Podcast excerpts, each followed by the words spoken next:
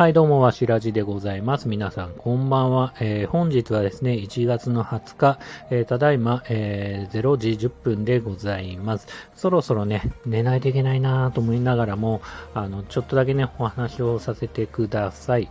と思って、え、今、録音をしております。えー、というのは今日ちょっとね、お話したいのは、えー、昨日ね、ちょっとあのこのスタンド FM のね、方でもお話したんですけど、ドニー・エンの映画、あのレイジングファイヤーをね、あの、見てきました。あの、素晴らしかったですね、素直に。うん。あの、口コミとかね、レビューの特典も高いですし、あの、劇場もね、それなりに混んでましたし、あの、アジア映画って言っていいのかな？こういう、まあ、香港映画って言っていいのかな？うん、アジアの映画でこれだけね、大きな、えー、場所でね、あの、ロードショーをしたっていうのも、たくさんの映画館でね、あの、公開したっていうのも素晴らしいことだと思います。それはやっぱりね、映画の質が高いからだったと思うんでね、あの、まあ、実際ね、その、何恥じないというか、それだけね、公開されただけに恥じないだけの内容だったと思います。でね、僕ね、この映画見てすごく思ったことがありまして、この映画の見どころではないかもしれないですけど、カーチェイスってカーチェイス、カーアクションのところが見ててすごい素晴らしいなと思ったんですね。まあ素直に見てて危ない危ないとか、ああ、どうなっちゃうんだろうとか、なそういうドキドキ感みたいなのがすごくあって、で、なんでそんなこと思ったかっていうと、去年年末はあのマトリックスの新作見てきて、マトリックス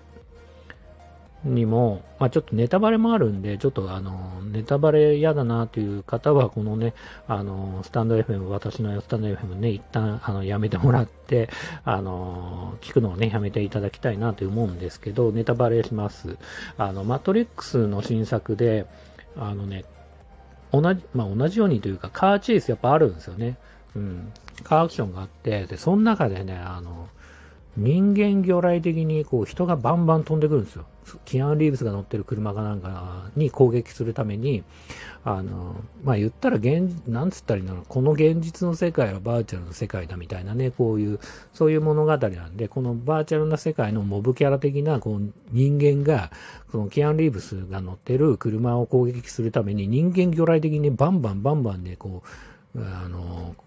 いろんなビルからね、あの人が飛んでくるんですよね。で、すごい派手なんですよ。とにかく派手で、絵ず、絵、絵作りっていうのかな。こう、ビジュアル的にね、本当に派手なんですよ。うん。なんだけど、やっぱね、こう、マトリックスっていうこう映画のね、宿命かもしんないですけど、初めて見た時ね、1999年ぐらいなのかな。初めて一作目を見た時は、やっぱね、あの、体を沿ってね、あの、弾を避けるシーンで360度こうカメラが回って、キアン・リーブスのね、こう姿を描いてるシーンとかすごく有名だと思うんですけど、あの映像とかね、いろいろ見た時は、本当にね、こう鳥肌がだったし、すごくびっくりしたし、こう、なんつうかな、衝撃的だったじゃないですか。僕は衝撃的でした。で、CG の素晴らしさっていうのもあったけど、今見ちゃうとやっぱね、こう CG、くせえなって思ったりもすると思うんですけど、で、やっぱね、そのマトリックスの宿命なのか、こうバーチャルな世界、この現実もバーチャルな世界なんだみたいな感じで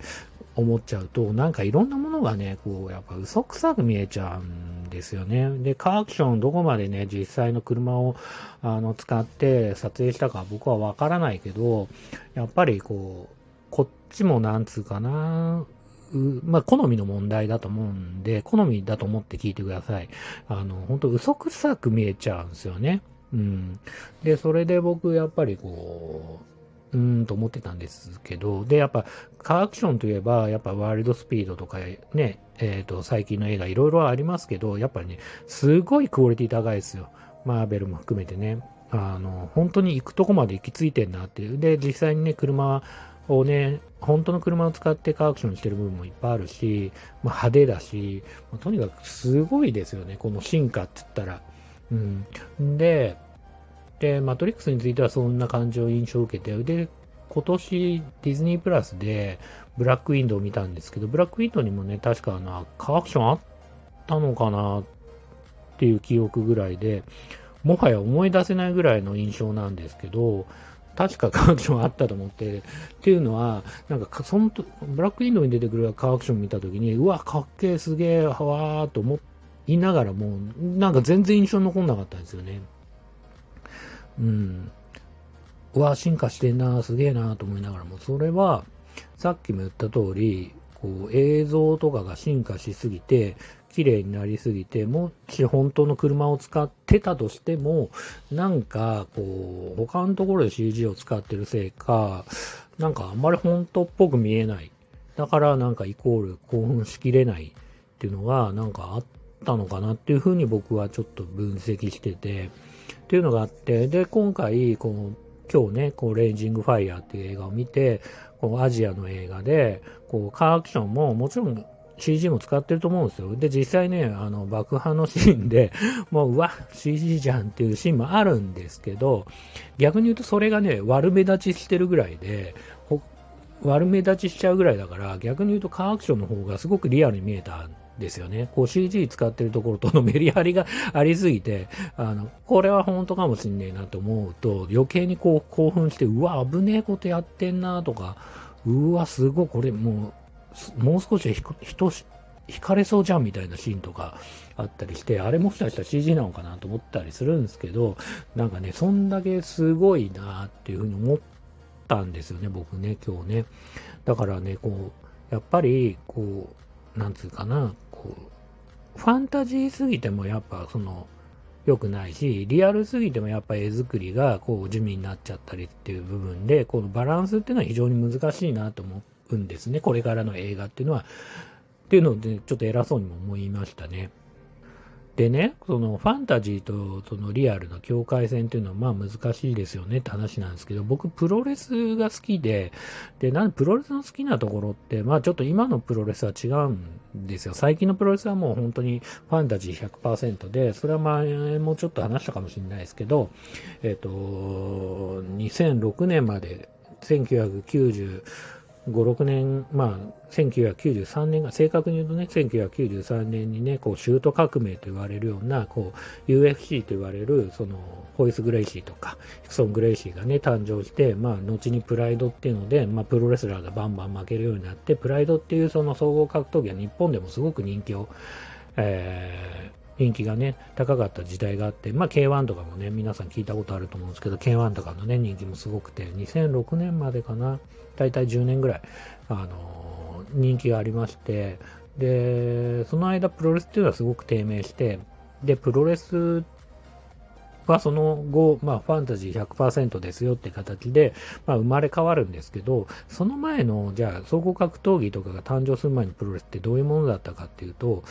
すごくグレーだったんですね。っていうのは、まあ、このプロレスは本当に強か強いんじゃないかっていう幻想があったりとか、あの、一種格闘技戦と言われる、まあ、格闘家を連れてきて、まあ、八百長なんですけど、まあ、勝敗は決まってるんですけど、その格闘家とプロレスラーが戦って、プロレスラーが見事勝つとか。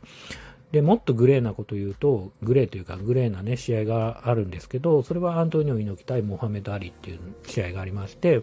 まあ、なんだろうな、勝敗が決まってなかったんじゃないかっていうね、あの、まあ、本当は決まってたけど、まあ、ちょっとね、その、なんだろうな、それを破ったんじゃないかとか、未だにね、ああでもない、こうでもないと言われる試合が、アントニオ猪木はまあ3試合ぐらいあったりするんですけど、まあ、そんぐらいね、プロレスっていうのがグレーな時代もあって、僕、その頃の時代の、あの、プロレスが大好きなんですね。言ったら何が好きかって言ったらグレーなところがあるっていうのがすごく好きで、ファンタジー100%じゃなくてグレーなところがたまにファンタジー100%じゃなくてこう90%ぐらいあるのにたまにこう数パーセントね、こう真剣勝負を見るとうわすげえなと思えるようなそのバランスっていうのは非常に難しいんですけど、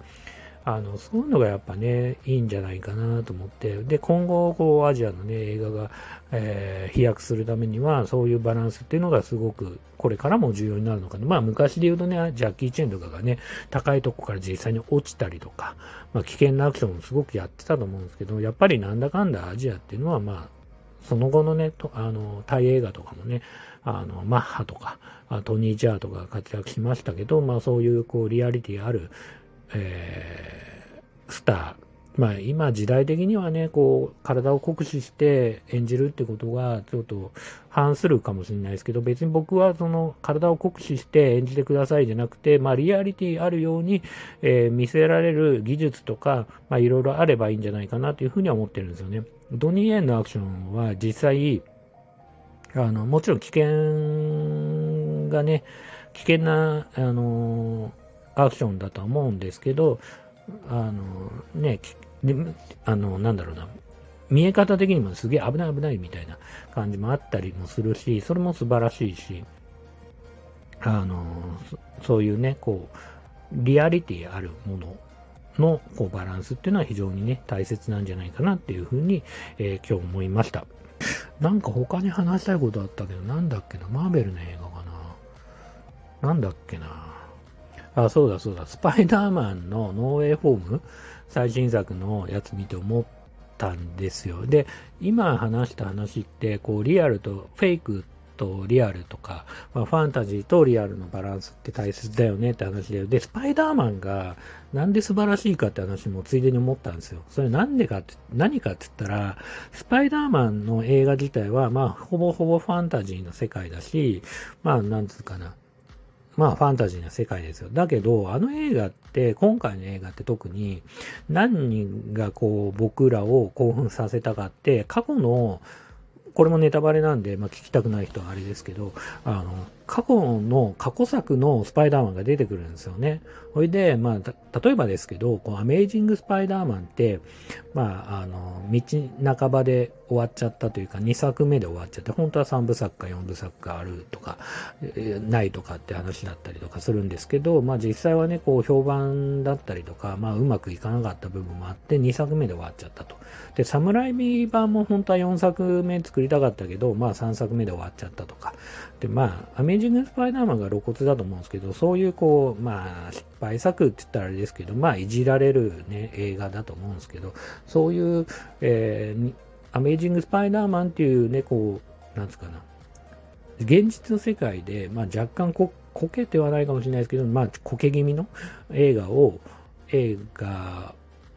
のことを思うと余計にこう興奮するって分かりますかね？現実の世界とこうメタ構造じゃないですけど、現実の世界とこのファンタジーの中で活躍するアメージング・スパイダーマンがこう、なんつうかな、クロクロスすると言いますか、あの感じも受けて、なんかすごくこう、リアルかフェイクか分かんなくなってくるっていうか、そういうところがやっぱりね、こう、現実が絡んでくるっていうのがやっぱりこう、いいですよね。だから僕はすごくね、こう、そういうとこがいいと思ってるし、あの主役のね、男の子とあの、メイ・ジェイの女の子もね、本当は付き合ってるとかいう噂もありますけど、まあそういうことを、まあ勝手にね、これはスキャンダル的なね、あれを勝手に想像すると余計にあの二人の仲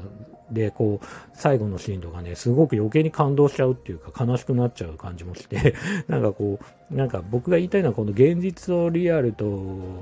このファンタジーとのバランスと境界線が余計にわかんなくなってくる映画で、なんかすごくそういう意味で、スパイダーマンの A フォームっていうのは、